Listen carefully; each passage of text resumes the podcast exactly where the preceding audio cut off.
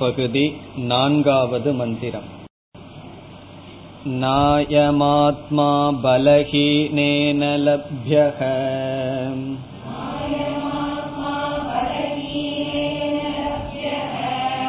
நச பிரமாதா தபசோ வாப்யலிங்காத்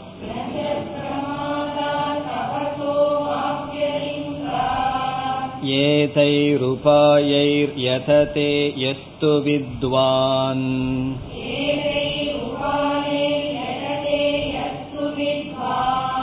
தஸ்யைஷ ஆத்மா விஷதே பிரம்மதாம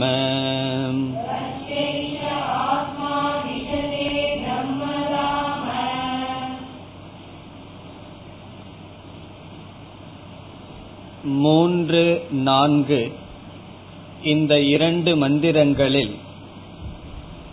சாதனைகள் கூறப்பட்டது. மூன்றாவது மந்திரத்தில் கூறப்பட்ட சாதனை ஆத்ம வரணம். வாழ்க்கையில் ஆத்மாவை தேர்ந்தெடுத்தல், அதாவது ஆத்ம தத்துவத்தை ஆத்ம ஞானத்தை அடைய வேண்டும் என்கின்ற லட்சியத்தை கொள்ளுதல் சாதனமாக சொல்லப்பட்டது. யமே வைஷ விருணுதே தேன லப்யக, யார் இந்த ஆத்மாவை தேர்ந்தெடுக்கிறார்களோ அவர்கள் இந்த ஞானத்தை அடைகிறார்கள். இதற்கு இனி ஒரு பொருளும் பார்த்தோம். ஆத்மா யாரை தேர்ந்தெடுக்கிறதோ அவர்கள் அடைகிறார்கள் என்றாலும் ஈஸ்வரனுடைய அனுகிரகத்தையும் அது குறிக்கின்றது. ஆகவே ஈஸ்வரனுடைய அனுகிரகம் அல்லது நம்முடைய முயற்சி இது சாதனையாக சொல்லப்பட்டது. பிறகு நான்காவது மந்திரத்தில் நாயமாத்மா பலஹீனேன லப்யக, பலம் இல்லாதவனால் இந்த ஆத்மா அடைய முடியாது என்று சொல்லப்பட்டது. எப்படிப்பட்ட பலம் என்பதற்கு நாம் பார்த்தோம், மனோபலம், மனதில் இருக்கின்ற பலத்தினால் இந்த ஆத்மா அடையப்படும். இந்த மனதிற்கு பலம் எப்படி வரும் என்றால் நல்ல பண்புகளை பின்பற்றுவதனால் மனதிற்கு பலம் வரும். சத்தியத்தை பேசுவதனால், நேர்மையாக இருப்பதனால் மனதிற்கு ஒரு தைரியம் சக்தி வரும். அல்லது ஞானத்தை அடைந்து ஞான நிஷ்டை அடைவதனால் மனதிற்கு ஒரு பலம் வரும். அப்படிப்பட்ட பலம் இருந்தால்தான் இந்த ஞானத்தை அடைய முடியும், இந்த ஆத்மாவானது அடையப்படும். இரண்டாவதாக கவனமாக இருக்க வேண்டும் என்று சொல்லப்பட்டது. இந்திரியங்கள் விஷயங்களை பார்க்கும் பொழுது விஷயங்களினால் எப்பொழுது வேண்டுமானாலும் நம்முடைய இந்திரியங்கள் கவரப்பட்டு நம்முடைய கோல், நம்முடைய முடிவிலிருந்து சென்று விடலாம். ஆகவே அப்பிரமாதக, கவனமான வாழ்க்கை. மூன்றாவதான சாதனையை நாம் பார்த்தது தபசக வாபி அலிங்காத் என்ற பகுதியில் வைராகிய சகித ஞானம், ஞானமும் வைராகியமும் சேர்ந்து இருக்க வேண்டும். வைராகியத்துடன் கூடிய ஞானத்தினால் அடையப்படும் என்று சொல்லப்பட்டது. ஆகவே மனோபலம், கவனமாக இருத்தல், வைராகியத்துடன் ஞானத்தை அடைதல், இந்த ஞானம் வைராகியத்துடன் இருத்தல், இந்த சாதனைகளினால் இந்த ஆத்ம தத்துவம் அடையப்படும் என்று சொல்லப்பட்டது. இனி நாம் ஐந்தாவது மந்திரத்திற்குள் செல்ல வேண்டும்.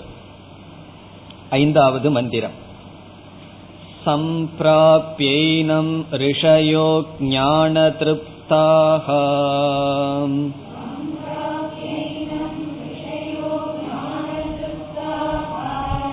கிருதாத்மானோ வீதராகா பிரசாந்தாக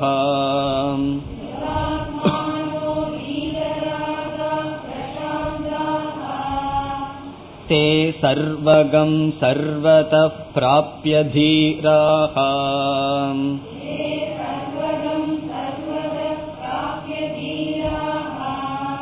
யுக்தாத்மானः சர்வமேவாவிஷந்தி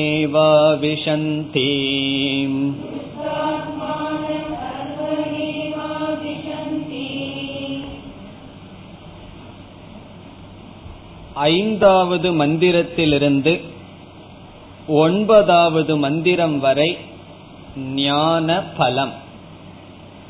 இதுதான் முக்கியமான கருத்து. உபனிஷத் பலங்களை கூறி முடிவுரை செய்ய இருக்கின்றது.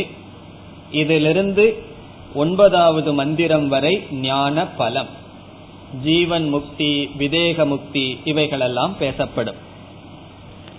இந்த மந்திரத்தில் ஞான பலன் உடன் ஞானியினுடைய பாவம் என்ன என்று சொல்லப்படுகிறது. ஞானியினுடைய மனநிலை வர்ணிக்கப்படுகின்றது. இந்த மந்திரத்தில் ரெண்டு கருத்து இருக்கின்றது. முதல் கருத்து ஞானினக பாவக, ஞானியினுடைய மனநிலை. இரண்டாவது கருத்து ஞான பலம், அந்த ஞானி அடைகின்ற பிரயோஜனம். இந்த மந்திரம் மிக முக்கியமான அழகான மந்திரம். இவைகளெல்லாம் நிதித்தியாசனத்திற்கு எடுத்துக்கொள்ள வேண்டிய மந்திரங்கள். எப்பெல்லாம் நம்முடைய மனமானது அனாத்ம விஷயத்தில் செல்கிறதோ அப்பொழுது இந்த மந்திரங்களை நாம் மனதிற்கு கொண்டு வர வேண்டும். இந்த மந்திரத்தில் அதிகமாக விளக்குவதற்கு பதிலாக இது சிந்திப்பதற்கு ஆன மந்திரங்கள். இப்ப ஞானியினுடைய பாவம் என்ன முதல் இரண்டு வரியில் சொல்லப்படுகின்றது. ஞானியினுடைய மனம் எப்படி இருக்கும்?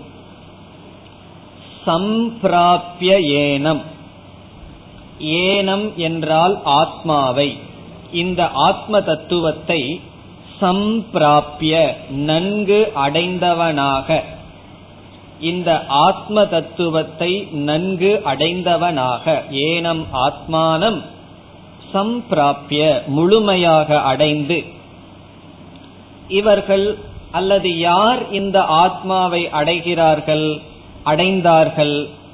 ரிஷயக, ரிஷயக என்றால் ரிஷிகள், ரிஷிகள் இந்த ஆத்மாவை அடைந்து. இங்கு ரிஷிங்கிற வார்த்தையே ஞானியை குறிக்கின்றது. இங்கு ரிஷிகள் என்றால் ஞானிகள், ஞானிகள் ஞானத்தை அடைந்தவர்கள். ஏனம் சம்பிராப்ய இந்த ஆத்மாவை அடைந்தார்கள். பிராப்யன அடைதல், சம்பிராப்ய என்றால் நன்கு அபேத ரூபமாக அடைந்தார்கள். இந்த இடத்தில் ஞானிகள் ஆத்மாவை அடைந்தார்கள்னு சொன்னா அறியாமையில் இருப்பவர்களெல்லாம் ஆத்மாவை அடையவில்லையா என்ற கேள்வி வரும். எல்லாமே ஆத்மாவாக இருந்தாலும் ஞானி அந்த ஆத்மாவை தெரிந்து கொண்டான். ஆகவே ஆத்ம ஞானத்தை அடைதலே ஆத்மாவை அடைதல். இந்த ஞானத்தை அல்லது ஆத்மாவை அடைவதனால் என்ன பிரயோஜனம்?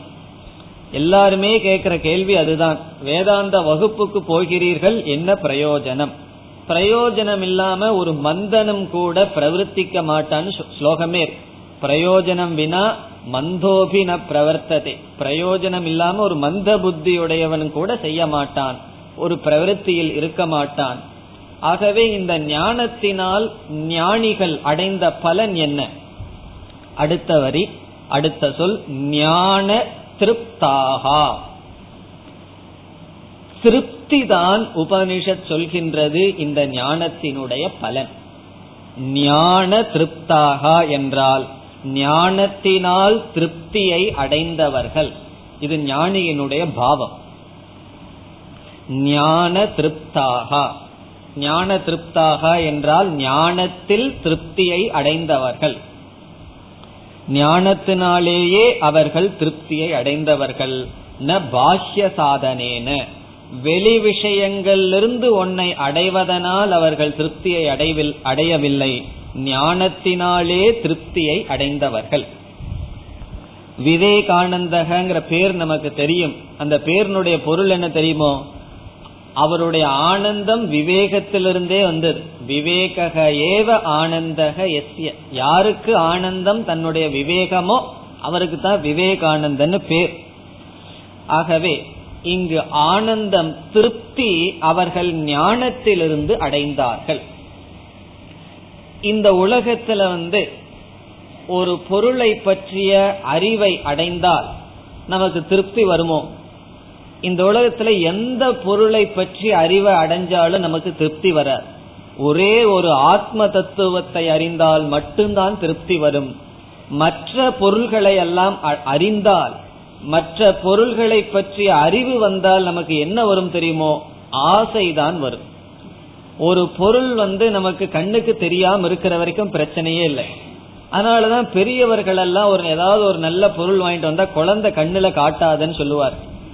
அது ஏன் குழந்தை கண்ணுல காட்டக்கூடாது தெரியுமோ? அதை பார்த்துட்டா அதுதான் வேணும்னு ஆசை வந்துடும். ஆகவே ஜானாதி இச்சதி, ஜானாதின்னு சொன்னா ஆசைய தொடர்ந்து, அறிவை தொடர்ந்து வர்றது ஆசை. ஒரு பொருளை பற்றிய இன்ஃபர்மேஷன் நமக்கு கிடைச்சிடுதுன்னா ஜானாதி என்றால் அறிகின்றான். அறிஞ்சதற்கு அப்புறம் அவனுக்கு என்ன வரும்? இச்சதி. அது இச்ச வல்ல அப்படின்னா துவேஷம் வந்துடும். ரெண்டுல ஏதோ ஒன்று வந்துடும். ஒன்னா ஆசை வரும், இல்ல வெறுப்பு வரும். ஆனால் இந்த ஞானம் வந்து எப்ப திருப்தியை கொடுக்கும் சொன்னா, ஆத்மாவை பற்றி ஒருவன் அடைந்தால் இருக்கிற இச்சையெல்லாம் சென்றுவிடும்.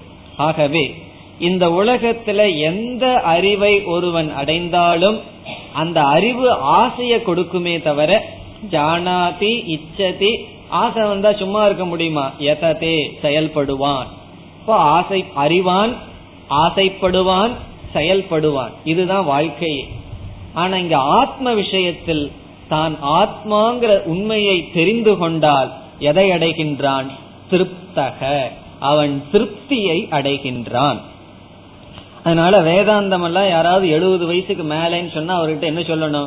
எழுபது வயசுக்கு மேல உங்களுக்கு திருப்தி வேணுமான்னு கேட்கணும், அவ்வளவு. ஆகவே திருப்தி என்பது மன நிறைவு. இந்த மன நிறைவுக்காகத்தான் நம்ம எல்லாமே பண்ணிட்டு இருக்கோம். ஒருவர் சொல்றாருன்னு வச்சுக்கோ, எனக்கு எல்லாம் இருக்கு, மன நிறைவு மட்டும் இல்லை அப்படின்னு. அப்ப அந்த எல்லாங்கிறதுக்கு என்ன அர்த்தம்? எனக்கு எல்லாமே இருக்கு, மன நிறைவு இல்லைன்னா. ஒருவன் சொல்றான் எனக்கு ஒண்ணுமே இல்லை, மன நிறைவு இருக்குன்னா அவனு எல்லாம் அவனிடம் இருக்கின்றது. ஆகவே இந்த கண்டென்ட்மெண்ட்னு சொல்றமே, திருப்தி, அதுதான் போதும் என்ற மனமே பொன் செய்யும் மருந்துன்னு சொல்லுவார்கள். அந்த திருப்தி தான் ஞானத்தினுடைய பலன். இதை ஞான பலனாகவும் எடுத்துக்கலாம். ஒரு ஆசிரியர் இதற்கு வந்து ஞானியினுடைய பாவம் சொல்ற, ஞானியினுடைய மனசு எப்படி இருக்குமா? ஞான திருப்தாக, அந்த ஞானத்தினாலேயே திருப்தி அடைந்தவர்களாக இருக்கிறார்கள். எதனால வந்து ஆத்மாவை பற்றிய ஞானம் அடைந்தா திருப்தி அடைய முடியுதுன்னு சொன்னா, இந்த ஆத்மா பூரண சொரூபமாக இருப்பதனால் பூரணமான ஆத்மாவை பற்றி ஞானம் வரும் பொழுது அந்த ஞானத்தினுடைய பலனும் பூரணமாக இருக்கின்றது. ஆகவே ஆத்மாவினுடைய சொரூபம் ஆனந்த சொரூபம், பூர்ணஸ்வரூபம். அதை பற்றிய அறிவு வரும் பொழுதும் அவன் அடைவது மன நிறைவு. வாழ்க்கையில அடைய வேண்டியது ஒண்ணுதான், வேற எதுவுமே கிடையாது. அந்த கண்டென்ட்மெண்ட், அந்த திருப்தி தான் நாம் அடைய வேண்டும். அதை அடைகிறார்கள் ரிஷயக ஞானிகள். எப்பொழுது? ஏனம் சம்பிராப்திய, இந்த ஆத்மாவை அடைந்து ஞானத்தினாலேயே திருப்தியை அடைகிறார்கள். அவர்கள் இவ்விதம் ஞானத்தை அடைந்து திருப்தி அடைந்ததற்கு என்ன காரணம்? அடுத்த சொல் கிருதாத்மானக. இந்த சொல்லையும் நாம் ஏற்கனவே பார்த்தோம். கிருதாத்மானக என்றால் தன்னை குறித்து செய்ய வேண்டியதை செய்துவிட்டான். இந்த ஆத்மாவை பூரணமாக உணர்ந்து விட்டான்.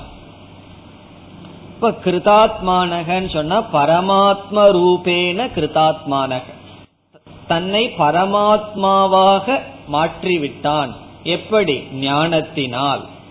ஞானத்தினால் சம்சாரியாக இருந்து வந்த தன்னை பரமாத்மா ரூபமாக, பூர்ணமான ஆத்மஸ்வரூபமாக அவன் மாற்றியவனாக இருக்கின்றான்.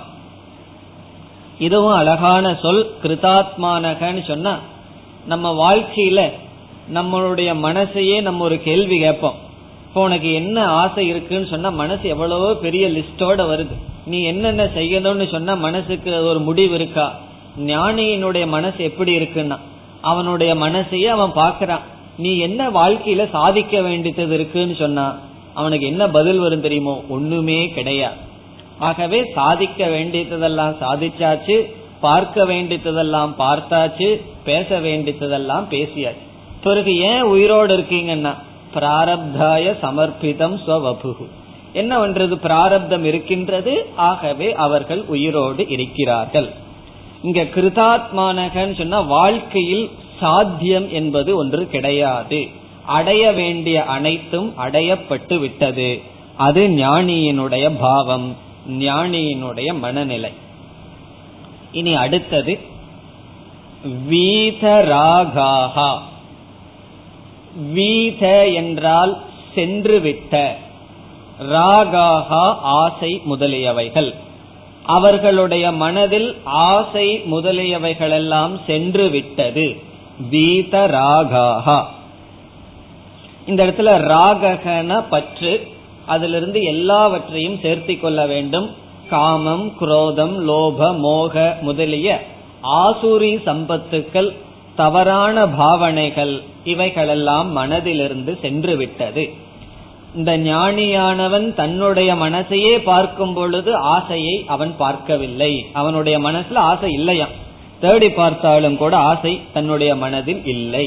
வீத ராகாஹா, அவர்களுடைய மனம் ஆசையற்று இருப்பதனால், தன்னை குறித்து செய்ய வேண்டியதை செய்து விட்டதனால், இந்த ஆத்மாவை அடைந்ததனால், நமக்கு இங்க முக்கியமான வார்த்தை ஞான திருப்தாகா, அவர்கள் அந்த ஞானத்தினாலேயே திருப்தியுடன் இருக்கிறார்கள். பிறகு அவர்களுடைய மனம் மீண்டும் வர்ணிக்கப்படுகின்றது பிரசாந்தாகா.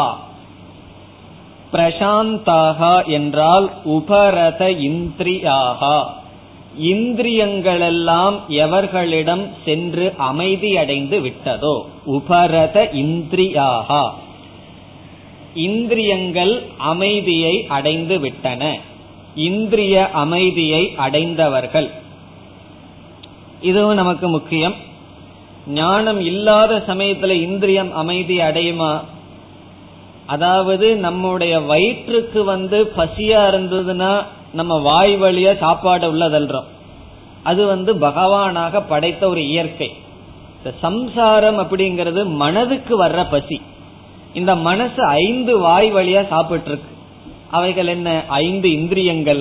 கண்ணு வழியா சாப்பிட கேக்குது, காது வழியா பக்கத்து வீட்டு விஷயங்கள் காதுக்கு போகுமான்னு ஏங்குது, வாய் வழியா எதையாவது யாரையாவது பத்தி பேசணும்னு பேசுகின்றது அல்லது சுவைக்க விரும்புகின்றது.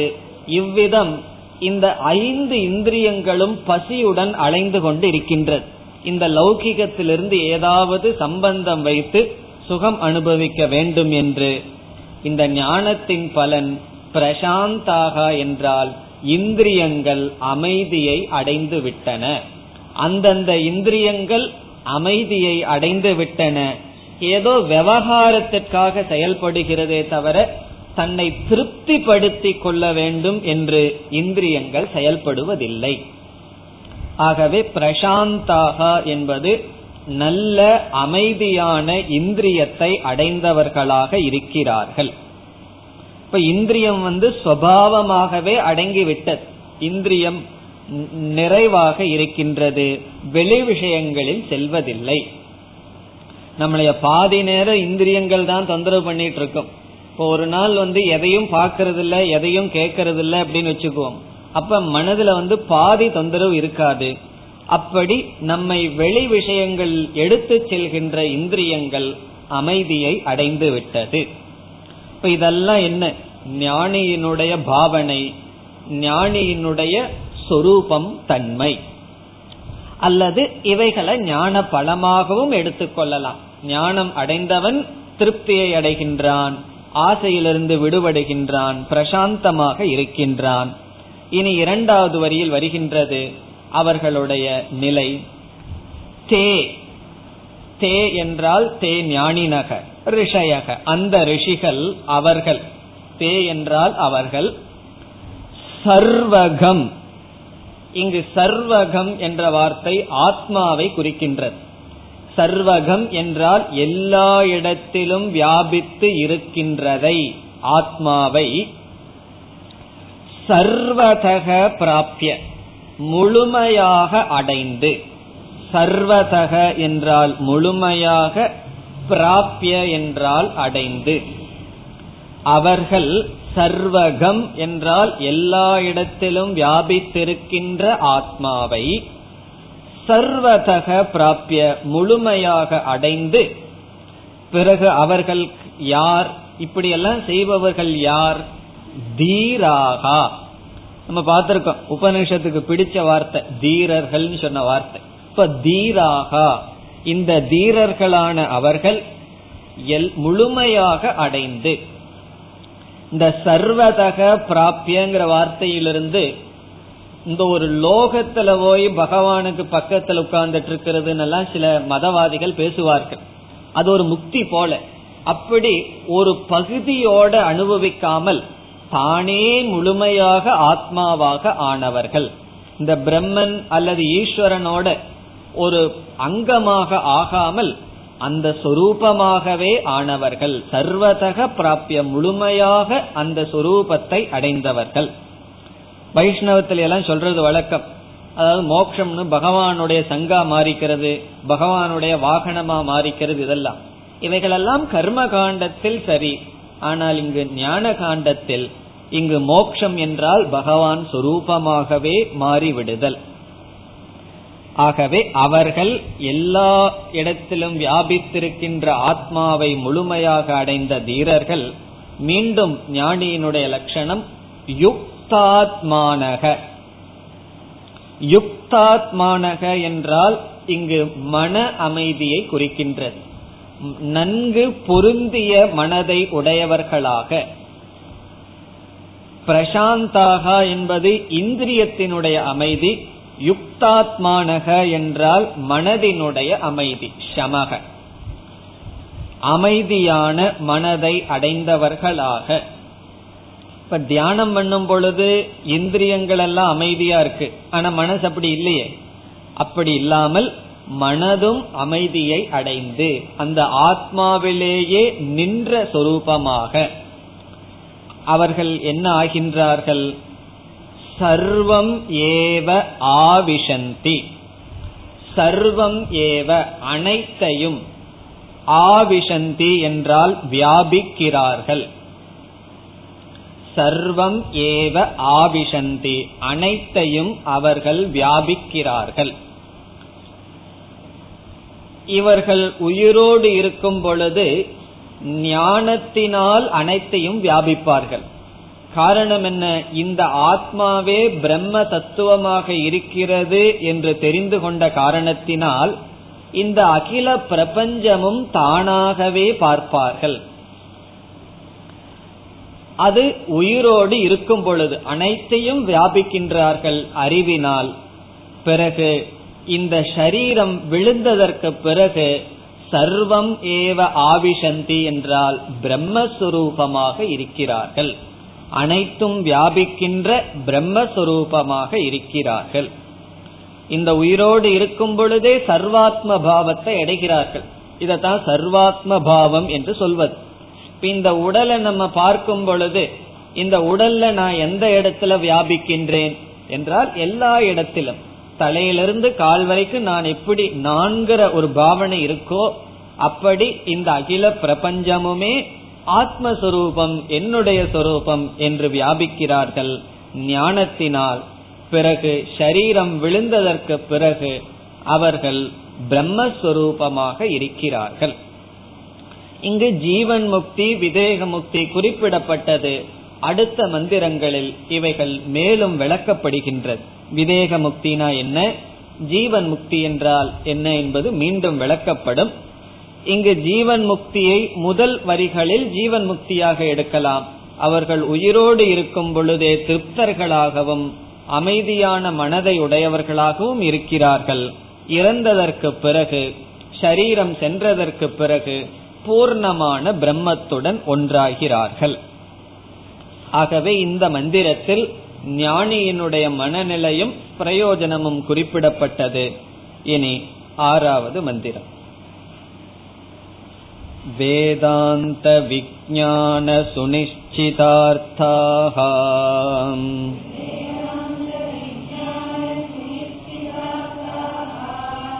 சந்நியாசயோகாத் யதய சுத்த சத்வாஹா.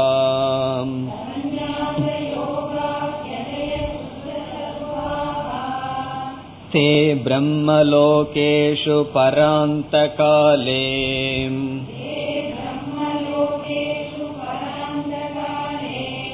பராம்ருதா பரிமுச்சந்தி சர்வே.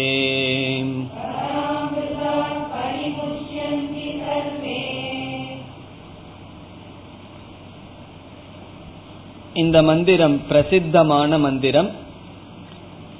இதில் மூன்று கருத்துக்கள் அமைகின்றது. முதலில் ஞானியானவன் எப்படி எப்படிப்பட்ட சாதனைகளை கொண்டு இந்த ஞானத்தை அடைந்தான் என்று விளக்கப்படுகிறது. எப்படிப்பட்ட சாதனைகளினால் ஞானத்தை அடைகின்றான் அல்லது அவன் ஞானத்தை அடைகின்ற விதம் என்ன என்று சொல்லப்படுகின்றது. இரண்டாவது கருத்து ஜீவன் முக்திகி, உயிரோடு இருக்கும் பொழுதே அவன் அடைகின்ற பிரயோஜனம். மூன்றாவது கருத்து இறந்ததற்கு பிறகு அவனுடைய நிலை என்ன, விதேக முக்தி. இப்ப ஜீவன் முக்தி விதேக முக்தி இது இரண்டும் பலத்தினுடைய விசேஷங்கள். முதல் இரண்டு வரியில் இந்த முக்தியை அவன் எப்படி அடைந்தான், அந்த படிகள் காட்டப்படுகின்றது. இப்பொழுது நாம் இரண்டாவது வரியில் மத்தியில் உள்ள சொல்லை எடுத்துக்கொள்வோம். யதயக. யதயக என்றால் முயற்சி செய்பவர்கள், யதி என்றால் முயற்சி செய்பவர்கள், யதிகள் சந்நியாசிகள் அல்லது மோட்சத்திற்காக முயற்சி செய்பவர்கள். யதயக அவர்கள் என்ன செய்தார்கள்? சந்நியாச யோகாத், சந்நியாசம் என்ற சாதனையினால் சுத்த சத்வாகா பவந்தி. இந்த முயற்சி செய்கின்ற யதிகள் பயன்படுத்திய யோகம் என்னவென்றால் சந்நியாச யோகம். இங்கு சந்நியாச யோகம் என்பதற்கு ஞான யோகம் என்று பெயர்.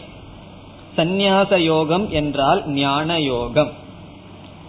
இந்த ஞான யோகம் என்ற சாதனையை பின்பற்றுகிறார்கள், சந்நியாசம் என்கின்ற சாதனையை பின்பற்றுகிறார்கள். இந்த இடத்துல சந்நியாச ஆசிரமத்தை எடுத்துக்கொண்டால், சந்நியாச ஆசிரமம் எதற்காக என்று நாம் கேள்வியை கேட்க வேண்டும். இப்ப இல்லற வாழ்க்கை, துறவர வாழ்க்கைன்னு ரெண்டு வாழ்க்கை இருக்கின்றது, பிரவருத்தி மார்க்க, நிவர்த்தி மார்க்க. இந்த துறவர வாழ்க்கை சாஸ்திரம் எதற்காக கொடுத்துள்ளது? சும்மா சமைக்காம சாப்பிடுறதுக்கா துறவர வாழ்க்கை? கிடையாது. துறவர வாழ்க்கைன்னு சொன்னா ஞான யோகத்துக்கு தான். ஆகவே ஒருவன் துறவர வாழ்க்கைக்கு சென்று ஞான யோகத்தை செய்யவில்லை என்றால் அந்த வாழ்க்கையில் பலன் இல்லை. பீஷ்மர் போன்றவர்கள், அவர்கள் வாழ்ந்த வாழ்க்கை நல்ல வாழ்க்கை, ஆனா அவர் எதற்காக பயன்படுத்தினார்? முழு வாழ்க்கையையும் அவர் அரசியலுக்காக பயன்படுத்தினார். ஆகவே மோட்சத்தை அடைவதற்கு வாய்ப்பில்லை. நல்லவரா இருந்ததுனால புண்ணியத்தை அடைந்திருக்கலாம். ஆகவே இங்கு சந்நியாசம் என்றால் ஞான யோகம். அதனால் அவர்கள் அடைந்ததென்ன? சுத்த சத்வாகா. சுத்த சத்வாகா என்றால் தூய்மையான மனதை அடைந்தார்கள். தூய்மையான மனம். இங்கு மனம் இரண்டு விதத்தில் தூய்மையாக்கப்படும். ஒரு விதமான தூய்மை ராகத்வேஷங்களை எல்லாம் நீக்குதல், அது கர்மயோகத்தில் அடையப்படும். இரண்டாவது விதமான தூய்மை எல்லா அசுத்தத்துக்கும் காரணமான அறியாமையை நீக்குதல், அது இனி ஒரு தூய்மை. நம்ம மனசுல தூய்மை வேணும்னு சொன்னா அறியாமை போயிட்டாலும் தூய்மைதான். ஆகவே இங்கு சுத்த சத்வாகா என்றால் சந்நியாச யோகத்தினால் அவர்கள் ஞான யோகத்தினால் கர்ம யோகத்தினாலும் மன தூய்மையை அடைந்தார்கள். மனதில் இருக்கின்ற அறியாமையையும் அழுக்கையும் நீக்கினார்கள், நீக்கியவர்களாக. இந்த யதயகங்கிற சொல்லே சாதனையை குறிக்கின்றது. அவர்கள் முயற்சி செய்பவர்கள். எப்பொழுதுமே நம்ம தவறா வாழ்றதுக்கு முயற்சி செய்யவே வேண்டாம், ஒழுக்கமா வாழ்றதுக்கு தான் நம்ம முயற்சி பண்ணி ஆகணும். இப்ப வந்து தண்ணி கீழே வர்றதுக்கு வந்து ஏதாவது முயற்சி பண்ணணுமா? அது மேல டேங்க்ல போய் நமக்கு பைப்புல வரணும்னா தான் முயற்சி அதிகமாக தேவை. ஆகவே ஒவ்வொரு மனுஷனும் தன்னை சுபாவமா விட்டுட்டா அப்படின்னா மிருக மாதிரி இருந்துடலாம். மனிதனா இருக்கணும்னாவே கொஞ்சம் முயற்சி பண்ணி கொண்டு இருக்க வேண்டும். ஆகவே இந்த எதிங்கிற வார்த்தை முயற்சியை குறிக்கின்றது. அவங்களுக்கு கொடுத்த அந்த ஃப்ரீ வில்ல பயன்படுத்தி இருக்கிறார்கள். பிறகு சந்நியாசம், தியாகம் என்கின்ற சாதனையை பயன்படுத்தி தூய்மையை அடைந்தார்கள். அவர்கள் அடைந்த ஞான சொரூபம் என்ன, எப்படிப்பட்ட நிச்சயத்தை அடைந்தார்கள்? மிக அழகாக முதல் வரியில் சொல்லப்படுகின்றது. வேதாந்த ஜெனித விஞ்ஞானம், வேதாந்த விஞ்ஞானம். வேதாந்தம் என்றால் உபனிஷத், விஞ்ஞானம் என்றால் உபனிஷத்திலிருந்து தோன்றிய ஞானம். இப்போ வேதாந்த விஞ்ஞானம் என்றால் வேதாந்தத்திலிருந்து தோன்றிய ஞானம், வேதாந்த விஞ்ஞானம். வேதாந்தத்தில் இருந்து அடையப்படுகின்ற அறிவு. இந்த வார்த்தையை நம்ம எப்படி எடுத்துக்கொள்ள வேண்டும் என்றால், வேதாந்த விஞ்ஞானம்ங்கிறதுக்கு பிறகு அர்த்தகங்கிற வார்த்தையை சேர்த்திக்கணும். வேதாந்த ஜனித விஞ்ஞானம், வேதாந்த விஞ்ஞானம். வேதாந்த விஞ்ஞானத்தினுடைய அர்த்தக. அப்ப சேர்த்து படிச்சா எப்படி வரும்? வேதாந்த விஞ்ஞான அர்த்தக. இங்கு அர்த்தக என்றால் பிரம்மத்தை குறிக்கும், பரம்பொருளை குறிக்கும். இப்ப வேதாந்தத்தினுடைய, வேதாந்தத்திலிருந்து தோன்றிய விஞ்ஞானத்தினுடைய அர்த்தம் என்னவென்றால் பரம்பொருள், ஈஸ்வரன் அல்லது ஆத்மா. இப்ப வேதாந்த விஞ்ஞான அர்த்தக. அர்த்தம் சொன்னா பொருள். இந்த அர்த்தம்ங்கிறதுக்கே பல அர்த்தம் இருக்கு. அர்த்தம் சொன்னா தர்மார்த்த காம மோட்சம் சொல்ற இடத்துல அர்த்தம் சொன்னா ஒரு பொருள், ஒரு அர்த்தம் இருக்கு. அர்த்தம் சொன்னா அர்த்தம்னு இனி ஒரு பொருள். இந்த இடத்துல அர்த்தம் என்றால் அதனுடைய தாத்பர்யம், வேதாந்த விஞ்ஞானத்தினுடைய அர்த்தம் என்ன, அது பரம்பொருள். ஆகவே வேதாந்த விஞ்ஞானார்த்தக என்பது எதை குறிக்கின்றது? வேதாந்தத்திலிருந்து உற்பத்தியான அந்த பரம்பொருள். அதையே என்ன செய்தார்களா, இந்த பரம்பொருளை பற்றி என்ன செய்வார்கள்? சுனிச்சிதக, அதை நிச்சயம் செய்தவர்கள். ஆகவே வேதாந்த விஞ்ஞான அர்த்தத்தை நிச்சயம் செய்தவர்கள். இது இலக்கணப்படி எப்படி வர வேண்டும் என்றால், சுனிச்சிதக வேதாந்த விஞ்ஞான அர்த்தக ஏன சக. ஆகவே சுனிச்சித வேதாந்த விஞ்ஞானார்த்தகன்னு வரணும். ஆனா உபனிஷத் மாறி போட்டிருக்கு. இப்ப சுனிச்சிதம் என்றால் நிச்சயம் செய்யப்பட்டது, தீர்மானம் செய்யப்பட்டது. யார், எதை எதை தீர்மானம் செய்யப்பட்டது? வேதாந்தத்திலிருந்து உற்பத்தியாகின்ற அறிவினுடைய விஷயமான பரம்பொருள் யாரால் நிச்சயம் செய்யப்பட்டதோ. ஆகவே இந்த முழு வரியினுடைய பொருள் சுனிச்சிதக வேதாந்த விஞ்ஞான அர்த்தக. யாரால் வேதாந்தத்தினுடைய அறிவினுடைய பொருளான பரம்பொருள் நிச்சயம் செய்யப்பட்டதோ என்று பொருள். இவ்வளவு தூரம் சொன்னமே சுருக்கமா என்ன, பரம்பொருளை தெரிஞ்சவர்கள், அவ்வளவுதான். ரொம்ப பெருசா சொன்னாலும் இதனுடைய சாரம் என்ன, பரம்பொருளை அறிந்தவர்கள். இந்த பரம்பொருளை எப்படி அறிகிறாங்கன்னு உபனிஷத்தை சொல்லுது. உபனிஷத்தே சொல்லுது. வேதாந்தம்னா என்ன? உபனிஷத். இப்ப நம்ம எதை படிச்சுட்டு இருக்கோம்? உபனிஷத்தை தான் படிச்சுட்டு இருக்கோம். ஆகவே உபனிஷத்திலிருந்து தோன்றிய, உபனிஷத்தினுடைய அறிவாக இருக்கின்ற பரம்பொருளை நிச்சயம் செய்தவர்கள். சந்நியாச யோகத்தினால் மன தூய்மையை, தூய்மையான மனதை அடைந்தவர்கள். இங்க சுத்த சத்துவக, சத்துவம்னா மனம், தூய்மையான மனதை அடைந்தவர்கள். அவர்களுடைய பலன் இனி சொல்லப்படுகின்றது கடைசி பகுதியில். தே பராமிருதாக பவந்தி. எங்கேயோ இருக்கு பராமிருதாக, கண்டுபிடிக்கணும் எங்க இருக்கு. பிரம்மலோகேஷு பராந்த காலே பராமிருதாக. அந்த பராமிருதாகவை எடுத்துட்டு ஒரு வாக்கியமா செய்ய வேண்டும். தே அவர்கள், பராமிருதாக பவந்தி அவர்கள் பராமிருதர்களாக ஆனார்கள். பராமிருதாக என்றால் முக்தர்களாக ஆனார்கள். பரம் என்றால் மேலான, அமிர்தம் என்றால் அழியாத, மேலான அழியாத சொரூபமான சொரூபமாக ஆனவர்கள். எப்பொழுது? ஜீவந்தக, உயிரோடு இருந்து கொண்டிருக்கும் பொழுதே. இந்த பராமிருதாகங்கிற வார்த்தை வந்து ஜீவன் முக்தியை குறிக்கின்றது. உயிரோடு இருக்கும் பொழுதே மரணமற்ற நிலையை அடைந்தார்கள், அதுதான் சாரம். உயிரோடு இருக்கும் பொழுதே மரணமற்ற நிலையை அடைந்தார்கள் பராமிருதாகா. நம்ம வாழ்க்கையில வந்து எவ்வளவோ விதமான சம்சாரத்தை அனுபவிக்கின்றோம். அதுல பெரிய சம்சாரம் என்னவென்றால் மரண பயம். யாருக்காவது மரணம் வரப்போகுதுன்னு தெரிஞ்சா சிரிச்சுட்டு சந்தோஷமா இருப்பார்களா? இருக்க முடியாது. அந்த மரண பயம் இருந்து கொண்டே இருக்கின்றது. இங்கு உயிரோடு இருக்கும் பொழுதே அமிர்தாகா என்றால் மரண பயத்தை கடந்தவர்களாக, ஞான திருப்தர்களாக இருக்கிறார்கள், அதுதான் பொருள். அவர்கள் தே என்றால் அவர்கள் உயிரோடு இருக்கும் பொழுதே மேலான அமிர்தத்துவத்தை அடைந்தார்கள். இனி மீதி வாக்கியமெல்லாம், மீதி சொற்கள் எல்லாம் விதேக முக்தியை குறிக்கின்றது. இறந்ததற்கு அப்புறம் அவர்களுக்கு என்ன நிலை வரும் என்று சொல்லப்படுகிறது. இறந்ததற்கு பிறகு அவர்கள் பிரம்மத்தோடு ஒன்றாகிறார்கள், அதுதான் இதனுடைய சாரம். இப்பொழுது மற்ற சொற்களை பார்ப்போம். தே பிரம்மலோகேஷு.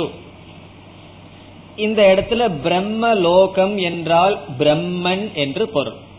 பிரம்ம ஏவ பிரம்மலோகம், பிரம்மத்தையே பிரம்மலோகம் என்று சொல்லப்படுகிறது.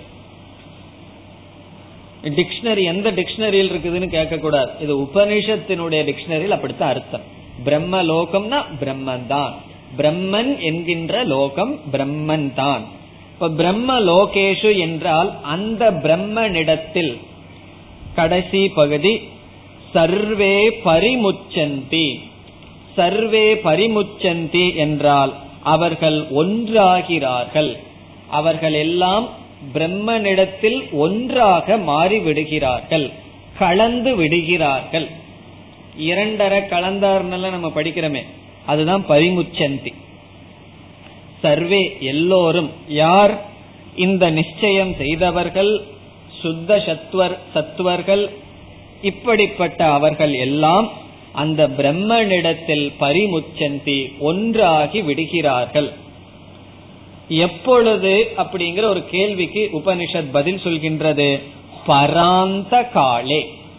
அவர்கள் எப்பொழுது பிரம்மனிடத்தில் ஒன்றாகிறார்கள்? பராந்த காலே, கடைசி காலத்தில். கடைசி காலத்தில் ஒன்றாகி விடுகிறார்கள். அந்த காலம் என்றால் மரண காலம். அந்த காலம் வந்தாச்சுன்னு சொல்லுவோமே, அந்த காலம்னா என்ன தெரியுமோ? மரணம் அடைகின்ற காலத்திற்கு அந்த காலம். இப்போ உபனிஷத் வந்து அறியாமையில் இருக்கிறவனுக்கு அந்த காலம் வருது. அந்த காலம் சொன்னா அந்த காலம்னு அர்த்தம் இல்ல, அந்த காலம்னு ஒரு அந்தன முடிவுன்னு அர்த்தம். அந்த காலகன கடைசி, லாஸ்ட் டைம். இந்த அறியாமையில் இருப்பவர்களுக்கும் அந்த காலம் வரும். ஆனா அவர்களுடைய அந்த காலம் என்னன்னு சொன்னா, இன்னைக்கு அவர்கள் இறக்கிறார்கள், பிறகு உடனே பிறப்பார்கள், மீண்டும் இறப்பார்கள். ஆகவே அவர்களுடைய இறப்பு கடைசி டெத் அல்ல, ஃபைனல் டெத், கடைசி இறப்பு அல்ல. அவர்களுக்கு இந்த ஜென்மத்தில் அந்த காலம் வரும், அடுத்த ஜென்மத்துல பிறப்பார்கள், மறுபடியும் ஒரு அந்த காலம் வரும், அதற்கு அடுத்த ஜென்மத்துல பிறப்பார்கள், அந்த காலம் வரும். ஆனா உபனிஷத் சொல்லுது, ஞானி வந்து கடைசியா சாகரானா, அதான் பராந்த காலம், கடைசியான அந்த காலம். இப்ப ஞானி வந்து ஜீவன் முக்தி அடைஞ்சதற்கு பிறகு இவன் இதற்கு மேல மரணத்தை அனுபவிக்க போறதில்லை, அதுதான் பரங்கிற வார்த்தையை சொல்லுது. பராந்த காலம் என்றால் கடைசியான மரண காலத்தில். ஏன் கடைசியான மரண காலம்? இதற்கு மேல அவன் வந்து சாக மாட்டான். அதுக்கு என்ன காரணம்? பிறக்க மாட்டான், பிறந்தாத்தானே சாகணும்.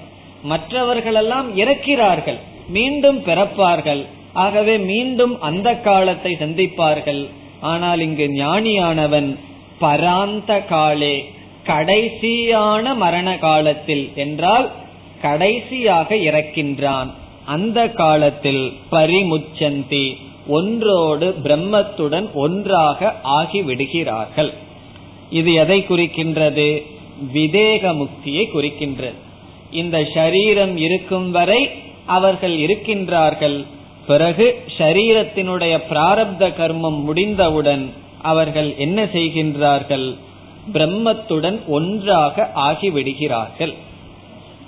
ஆகவே இந்த மந்திரத்தினுடைய கருத்து, அவர்கள் எப்படி இந்த ஞானத்துக்கு வந்தார்கள் என்பது முதலில் சொல்லி, சந்நியாசம் என்கின்ற சாதனை, மன தூய்மை, பிரம்ம தத்துவத்தை நிச்சயம் செய்தல், இப்படிப்பட்ட படிகளில் வந்து இந்த பிரம்மலோகத்தில் அந்த பிரம்மனிடத்தில் ஒன்றாக ஆகிவிடுகிறார்கள். இறந்ததற்கு பிறகு இருக்கும் வரை மன நிறைவுடன் இருக்கிறார்கள். இனி அடுத்த மந்திரம் இந்த விதேக முக்தியை மட்டும் விளக்குகின்றது. விதேக முக்தி என்றால் என்ன? இறந்ததற்கு பிறகு அவர்கள் என்ன நிலையை அடைகிறார்கள் என்பதை ஏழாவது மந்திரம் விளக்குகின்றது. கதா கலா பஞ்சதச பிரதிஷ்டாஹ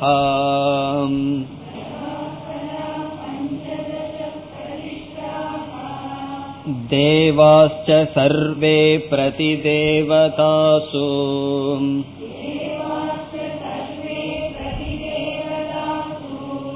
கர்மாணி விஞ்ஞானமயஸ்ச ஆத்மா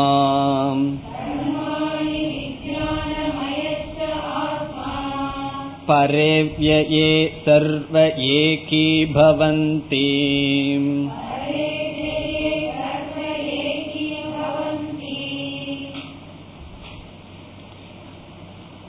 இந்த முழு மந்திரம் விதேக முக்தியை விளக்குகின்றது. இந்த விதேக முக்தி நமக்கு நன்கு புரிய வேண்டுமென்றால் கர்மத்தினுடைய தத்துவம் நமக்கு புரிந்திருக்க வேண்டும். பலர் நாம் படித்திருப்போம். தத்துவ போதம் முதலிய நூல்களில் மூன்று விதமான கர்ம பலன் நமக்கு இருப்பதாக படித்திருப்போம். ஞாபகம் இருக்கோ? என்னென்ன மூன்று விதமான கர்ம? பிராரப்த, சஞ்சித, ஆகாமி. இந்த மூன்று விதமான கர்ம, அவைகளெல்லாம் என்ன ஆகுது என்று இங்கு சொல்லப்படுகின்றது. இப்ப சஞ்சித கர்ம என்றால் எண்ணிக்கைக்கு அடங்காத கர்ம பலன். சஞ்சித கர்மன்னு சொன்னா சஞ்சித கர்ம பலன். அந்த சஞ்சித கர்மத்திலிருந்து இந்த தேகத்தை கொடுக்கின்ற ஒரு பாப புண்ணியம் வெளிப்படுகின்றது. அந்த வெளிப்பட்ட பாப புண்ணியத்திற்கு பிராரப்த கர்ம என்று பெயர். இந்த பிராரப்த கர்மத்தை நாம் அனுபவித்து கொண்டிருக்கும் பொழுதே புதிதாக பாப புண்ணியத்தை சேர்த்திக் கொள்கின்றோம். அதற்கு ஆகாமி கர்ம என்று பார்த்தோம். அதாவது சஞ்சித கர்ம எண்ணிக்கையில் அடங்காத பாப புண்ணியம் ஒரு ஜீவனிடம் இருக்கின்றது. அதிலிருந்து ஒரு பகுதி வெளிப்பட்டு இந்த சரீரம் வந்தது. இந்த வெளிப்பட்ட பகுதியானது தடுக்க முடியாது. அது அதனுடைய பலனை கொடுத்து தான் நீங்கும். ஆகவே பிராரப்தமானது நாம் ஞானம் வந்தாலும் பிராரப்தத்தை ஒன்றும் செய்ய முடியாது. அதனுடைய போக்குல நம்ம விடணும். இந்த பிராரப்தத்தை பண்ணிட்டு இருக்கும் பொழுதே என்ன செய்கின்றோம்? புதிதா பாப புண்ணியத்தை எல்லாம் சேர்த்து வைக்கின்றோம். அவைகள் அந்த சஞ்சித கர்மத்தில் சேருகின்றது. இந்த அஞ்ஞானியானவன் என்ன செய்கின்றான்? மீண்டும் பிறக்கின்றான், மீண்டும் சம்பாதிக்கின்றான், மீண்டும் இறக்கின்றான். இந்த ஞானியினுடைய விஷயத்தில் பிராரப்த கர்மம் பேசாமல் இருந்து விடுகின்றது. சஞ்சித கர்மமும் ஆகாமி கர்மமும் நாசத்தை அடைந்து விடுகிறது. இப்ப இறப்பு என்றால் என்ன? மரணம் என்றால் என்ன? நம்ம சாதாரணமா மரணம்னு சொன்னா ஒரு ஜீவன் போய்விடுவதுன்னு நினைக்கின்றோம். ஆனால் மரணம் என்றால் இந்த ஸ்தூல சரீரத்தினுடைய நாசம்தான் மரணம். இப்ப டெத்னு சொல்றமே, அது வந்து இந்த ஸ்தூல சரீரம்தான் போகின்றது. நம்முடைய மனமானது நாசத்தை அடைவதில்லை. காரணம் என்ன? அது பாப புண்ணியத்திற்கேற்ப அடுத்த பிறவியை எடுக்கின்றது. ஆகவே அறியாமையில் இருப்பவர்களுடைய மரணம் என்பது இந்த ஸ்தூல சரீரம் இறந்தவுடன் சூக்ஷ்ம சரீரத்தை உடைய ஜீவாத்மா பாப புண்ணியத்துக்கு தகுந்தாற்போல் வேறு சரீரத்துக்கு செல்கின்றான். அப்படி ஒரு ஜீவனானவன் ஸ்தூல சரீரத்தை தியாகம் செய்யும் பொழுது என்ன நடக்கின்றது? இந்த ஸ்தூல சரீரம் என்ன ஆகுது? நம்முடைய ஸ்தூல சரீரம் இறந்ததற்கு பிறகு இந்த ஸ்தூல சரீரம் எப்படிப்பட்ட நிலையை அடைகின்றது என்றால், இந்த ஸ்தூல சரீரம் எதனால் ஆனதுன்னு பார்த்தா ஐந்து பூதத்தினால் ஆனது. இந்த உலகத்தில் இருக்கின்ற அஞ்சு பூதத்தினால் ஆனது ஸ்தூல சரீரம். இந்த ஸ்தூல சரீரம் என்ன ஆகுது? அந்தந்த பூதத்தோடு கலந்து விடுகிறது. நம்மளைய குளிய தோண்டி உள்ள போட்டாங்கன்னு வச்சுக்குவோம், என்ன ஆகி விடுகின்றது? கொஞ்ச நாள்ல உடம்பு மண்ணாக போய் விடுகின்றது. நம்ம சுவாசித்து இருந்த காற்றெல்லாம் அந்த காற்றோடு கலந்து விடுகின்றது. நம்ம உடம்புல ஒரு உஷ்ணம் இருக்கே, தொண்ணூத்தி எட்டு புள்ளி நாலு ஏதோ இருக்கே, அது அந்த உஷ்ண தத்துவத்தோட கலந்து விடுகின்றது. நம்மளுடைய இடம் வேக்கண்ட் ஆகுது. ரொம்ப பல பேர்த்துக்கு ஒரு சௌகரியம் அதுதான், அந்த ஆகாசம் கிடைக்குது. நம்ம இடம் வேக்கண்ட் ஆகுது, நம்ம பயன்படுத்தின இடத்த எல்லாம் மற்றவங்க பயன்படுத்துவார்கள். ஆகவே இந்த ஆகாசம், அக்னி, வாயு, பிருத்திவி இவைகளெல்லாம் இந்த ஸ்தூல பிரபஞ்சத்திலிருந்து, ஸ்தூல பூதத்திலிருந்து செய்யப்பட்ட ஸ்தூல சரீரம் அந்தந்த பூதங்களோடு கலந்து விடுகின்றது. சூக்ஷ்ம சரீரம் எதுல செய்யப்பட்டது? இந்த மந்திரம் ஞாபகம் இருக்கணும்னா அதெல்லாம் ஞாபகம் இருந்தா தான் நல்லா இருக்கும். சூக்ஷ்ம சரீரம் எதில் செய்யப்பட்டது என்றால் சூக்ஷ்ம பூதங்களில் செய்யப்பட்டது. இல்ல ஒரு காலத்தில் படிச்சிருக்கோம், நோட்ஸ்ல இருக்கும் கண்டிப்பா. அதாவது சூக்ஷ்மமான பூதங்களினால் ஞானேந்திரியங்கள், கர்மேந்திரியங்கள், பிராண தத்துவம் எல்லாம் செய்யப்பட்டது. இப்ப எவ்வளவு அங்கங்கள் கூடியது சூக்ஷ்ம சரீரம்? பதினேழு அல்லது பத்தொன்பது. ஞானேந்திரியம் ஐந்து, கர்மேந்திரியம், பஞ்ச பிராணன், மனம், புத்தி, சித்தம், அகங்காரம் இவைகளெல்லாம் சூக்ஷ்மமான பூதங்களுடன் சேர்ந்தது. அறியாமையில் இருப்பவன் இறக்கும் பொழுது ஸ்தூல சரீரம் அந்த பஞ்சபூதத்துல கலந்துருது. சூக்ஷ்ம சரீரம் கர்மன் பலன் இருப்பதனால் வேறொரு சரீரத்தில் வேறொரு ஸ்தூல சரீரத்தை நாடி செல்கின்றது. இனி நம்ம ஞானிக்கு வருவோம். ஞானியானவன் ஞானத்தை அடைந்தவுடன் பிராரப்த கர்மம் விட்டு வச்சிருக்கிறதுனால சூக்ஷ்ம சரீரமும் ஸ்தூல சரீரமும் அழியாம இருக்கு. இந்த ஞானம் என்ன செய்கின்றது? சஞ்சித கர்மத்தையும் ஆகாமி கர்மத்தையும் எரித்து விடுகின்றது. அது எப்படி ஞானம் அவைகளை எரிக்கும் என்றால், இந்த சஞ்சித கர்ம, ஆகாமி கர்ம அகங்காரத்தை சார்ந்து இருக்கின்றது. ஞானியானவன் அகங்காரத்தை நீக்கிவிட்டான், ஞானத்தினால் தான் பிரம்மன் என்று உணர்ந்து விட்டான். ஆகவே அகங்காரம் சென்ற காரணத்தினால் அகங்காரத்துக்கு மேல இருக்கின்ற சஞ்சித கர்மமும் ஆகாமி கர்மமும் போயிடும். ஒருவர் வந்து நின்றுட்டு இருக்கார், ஆள் கொஞ்சம் பெரிய ஆள், அவரை விழுக்காட்டணும்னா என்ன செய்யறதுன்னா, கார்பெட்ல நின்றுட்டு இருந்தாருன்னா அந்த கார்பெட்டை இழுத்தம்னு வச்சுக்குவோம், அவரு விழுந்துருவார். அதே போல இந்த கர்மத்தை எல்லாம் நம்ம அனுபவிச்சு தீர்க்க முடியாது. அது எதுல உட்கார்ந்துட்டு இருக்குன்னா அகங்காரம்.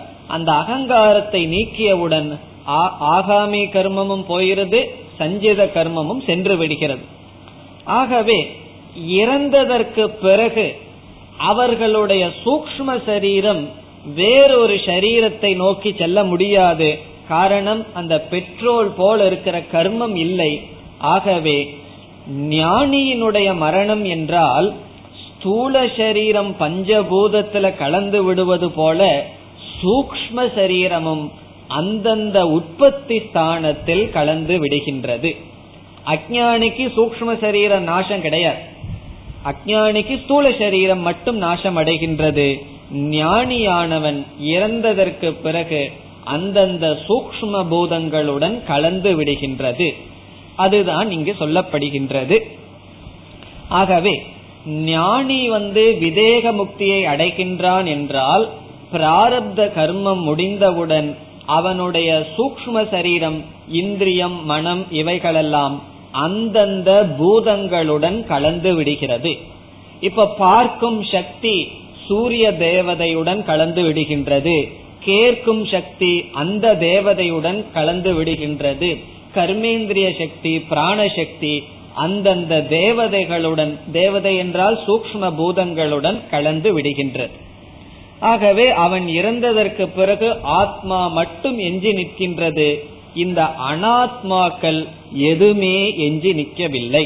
எல்லா அனாத்மாவும் அந்தந்த அனாத்மாவில் கலந்துவிட்டு ஆத்மஸ்வரூபமாக மட்டும் இருக்கின்றார். ஆனா உபனிஷத் இங்க என்ன சொல்லுது, ஞானி இறந்ததற்கு பிறகும் கூட ஒரு அனாத்மா இறப்பதில்லை அப்படின்னு சொல்லுது உபனிஷத். இந்த பிரஷ்னோபனிஷத்துன்னு ஒரு உபனிஷத்துல ஒரு மனிதனை, ஜீவனை பதினாறு அங்கங்களுடன் இருப்பதாக சொல்லப்படுகின்றது. பதினாறு அனாத்மாக்களினுடைய சேர்க்கை ஷோடஷ கலா புருஷக என்று சொல்லும். ஷோடஷ கலா என்றால், கலா என்றால் பார்ட், அங்கங்கள். பதினாறு அனாத்மாக்களினுடைய சேர்க்கை ஒரு ஜீவன். இதுல வந்து ஸ்தூல போதம் வரும், சூக்ம போதம் வரும், நாம ரூபம்னு எதோ வருது. அது எவைகள்னு இப்ப நம்ம தெரிந்து கொள்ள வேண்டிய அவசியம் இல்லை. பதினாறு அனாத்மாக்களினுடைய அங்கம் ஒரு ஜீவன். அவன் இறந்ததற்கு பிறகு பதினாறு அனாத்மாக்களும் அந்தந்த சமஷ்டியில் சென்று கலந்துவிட வேண்டும் என்று உபனிஷத் கூற வேண்டும். அந்த பதினாறுக்கு அப்பாற்பட்டு இருக்கிறது பரம்பொருள், பரபிரம்மன். அந்த பிரம்மனாக மட்டும் இருப்பான் என்று சொல்ல வேண்டும். இங்கு உபனிஷத் என்ன சொல்கின்றது என்று பார்ப்போம். கதா கலா பஞ்சதச பிரதிஷ்டாஹா. கதாஹா என்றால் கலந்து விட்டது, சென்று அடைந்து விட்டது. எவைகள்? பஞ்சதச கலாஹா. பஞ்சதச என்றால் பதினைந்து, கலாஹா என்றால் அம்சங்கள். பதினாறு அனாத்மாக்களில் பதினைந்து அனாத்மாக்கள், பதினைந்து அம்சங்கள். பிரதிஷ்டாகா கதாகா. இங்கு பிரதிஷ்டாகா என்றால் இரண்டாவது விபக்தி. பிரதிஷ்டாகா என்பது தேவதைகளை, அந்தந்த தேவதைகளை கதாகா அடைந்ததாக ஆகின்றது. அதாவது ஒரு ஜீவனானவன் இறந்ததற்கு பிறகு, ஸ்தூல தேகத்தை விட்டதற்கு பிறகு அவனுடைய அனாத்மாக்களில் பதினைந்து அனாத்மாக்கள், அதாவது மனம், புத்தி, சித்தம், பிறகு ஞானேந்திரியங்கள், கர்மேந்திரியங்கள், பிராணசக்தி, இந்த சூக்ஷ்ம சரீர அவயவங்கள் அனைத்தும் பிரதிஷ்டாகா என்றால் அதற்கு காரணமான நிலையை கதாகா அடைந்து விடுகின்றது. அப்போ ஒரு கேள்வி வருது, பதினாறு அனாத்மாக்கள்ல பதினஞ்சு அனாத்மாக்கள் தான் ஞானிக்கு போயிருது, இப்ப ஞானியினுடைய ஒரு அனாத்மா எஞ்சி நிக்குது, அது என்னன்னு உபனிஷத் சொல்லல. ஆச்சாரியார் சொல்றார், அது என்னன்னு சொன்னா, அந்த பதினாறு கலா, பதினாறு அங்கத்துல நாம என்பது ஒரு விதமான கலா. நாமன பெயர், அவருடைய புகழ். அந்த நாம மட்டும் எஞ்சி இருக்கா. இப்ப ஞானி போனதற்கு பிறகும் ஞானியினுடைய அனாத்மா போயாச்சு, ஆனா ஞானியினுடைய பெயர் எஞ்சி இருக்கின்றது. அது கொஞ்ச நாளைக்கு அழியாமல் இருக்கின்றது. இப்ப சங்கராச்சாரியார் எப்பவே போயிட்டாரு, இனியும் சும்மா அவர் பேரை சொல்லிட்டே இருக்கிறமே, அது எப்படி நடக்குதுன்னு சொன்னா, இப்ப அவருடைய பதினைந்து கலா போயாச்சு, ஆனாலும் பெயர் எஞ்சி இருக்கின்றது. ஆகவே இங்கு பதினாறு அனாத்மா கூட்டங்களில் பதினைந்தும் அந்தந்த ஸ்தானத்துக்கு சென்று விட்டது. இங்கு பிரதிஷ்டா என்றால் ஷோர்ஷ், அந்தந்த உற்பத்தி ஸ்தானத்துக்கு சென்று விட்டது. அதே கருத்து விளக்கப்படுகிறது. தேவாச்ச சர்வே பிரதி தேவதாசு. சர்வே தேவாகா. தேவாகா என்றால் இந்திரியங்கள். எல்லா இந்திரியங்களும் பிரதி தேவதாசு, அந்தந்த இந்திரியங்களினுடைய அதிஷ்டான தேவதைகளிடம் கதாகா சென்று விட்டது. இப்போ ஞானி இறந்ததற்கு பிறகு சூக்ஷ்ம சரீரத்தினுடைய அம்சமான சக்ஷு, பார்க்கும் சக்தி சூரிய தேவனிடம் சென்று விட்டது, கேட்கும் சக்தி அந்த தேவனிடம் சென்று விட்டது. அவ்விதம் எல்லா தேவதைகளும், இங்கு தேவாகான இந்திரியங்கள், சூக்ஷ்ம சரீரங்களினுடைய அம்சங்கள், பிரதி தேவதாசு அந்தந்த சமஷ்டி தேவதைகளிடம் சென்று விட்டது. இதனுடைய சாரம் என்னவென்றால், ஸ்தூல சரீரம் இறந்தா எப்படி டோட்டல் சமஷ்டி பஞ்சபூதத்துல போய் கலக்குதோ அதே போல சூக்ம சரீரம் அந்தந்த சமஷ்டி பூதத்தோடு கலந்து விடுகிறது. அதுதான் இதனுடைய சாரம். பிறகு வேறு என்ன அந்த பிரம்மனிடம் கலந்து விடுகின்றது? கர்மாணி விஞ்ஞானமயச்ச ஆத்மா. கர்மாணி என்றால் சஞ்சித கர்ம ஆகாமி கர்ம. சஞ்சித கர்மமும் ஆகாமி கர்மமும் விஞ்ஞானமய ஆத்மா. விஞ்ஞானமய ஆத்மான்னு சொன்னா ஜீவாத்மா, பிரதிபிம்ப ஜீவாத்மா அல்லது சிதாபாசன். சிதாபாசன்கிற வார்த்தை ஞாபகம் இருக்கோ? ஞாபகம் இருந்தா நல்லது, ஞாபகம் இல்லைன்னா ஏகீபவந்தி, அது பிரம்மனோடத்துல ஒன்றாக மாறிவிட்டது. இப்போ விஞ்ஞானமய சிதாபாசன், விஞ்ஞானமய ஆத்மான அந்த சிதாபாசன், அந்த ஜீவான பொய்யான அந்த ஜீவன் என்னாகி விழுகின்றான்? பரே அவ்யயே சர்வே ஏகீபவந்தி. சர்வே என்றால் எல்லா விதமான அங்கங்களும், பரே அவ்யயே மேலான பரம்பொருள் இடத்தில், பரே என்றால் மேலான, அவ்யயே என்றால் அழியாத பரம்பொருள் இடத்தில் ஏகீபவந்தி ஒன்றாக மாறிவிடுகின்றது, அதில் கலந்து விடுகின்றது. பரே அவ்யயே ஏகீபவந்தி, எவைகள் அனைத்தும். ஆகவே இந்த மந்திரத்தினுடைய சாரம் ஸ்தூல சரீரத்தை போல சூக்ம சரீரமும் அந்தந்த ஷோர்ஸ் அந்தந்த எதிலிருந்து உற்பத்தியாச்சோ அதனிடத்தில் கலந்து விடுகிறது. ஆனால் ஞானி இறந்ததற்கு பிறகும் அவன் ஞானியாக இருந்த காரணத்தினால் அவனுடைய நாமம் கொஞ்ச நாளைக்கு இருக்கும். அட்லீஸ்ட் அந்த சிஷ்யனாவது கொஞ்ச நாள் நினைச்சிட்டு இருப்பார்கள். மற்றவர்கள் ஞாபகம் வச்சிருக்காங்களோ இல்லையோ, அந்த சிஷ்யன் தான் தான் வந்து இறக்கும் வரை குருவை மறக்க முடியாது, ஏன்னா அறிவை கொடுத்திருக்கார் அல்லவா. பிறகு அவருடைய பெயர் அவருடைய சிஷ்யன் நினைத்து கொண்டிருப்பான். இவ்விதம் அந்த ஞானியினுடைய நாமம் தொடர்கின்றது. மற்ற அனைத்தும் அனாத்மாக்களுடன் கலந்து மீண்டும் பெறப்படுவதில்லை. அந்த ஞானி பிரம்மஸ்வரூபமாக ஏகீபவந்தி ஒன்றாக இருக்கின்றார். இதுதான் இதனுடைய சாரம். மேலும் அடுத்த வகுப்பில் பார்ப்போம். ஓம் பூர்ணமதః பூர்ணமிதம் பூர்ணாத் பூர்ணமுதச்யதே பூர்ணஸ்ய பூர்ணமாதாய பூர்ணமேவாவசிஷ்யதே. ஓம் சாந்தி சாந்தி சாந்தி.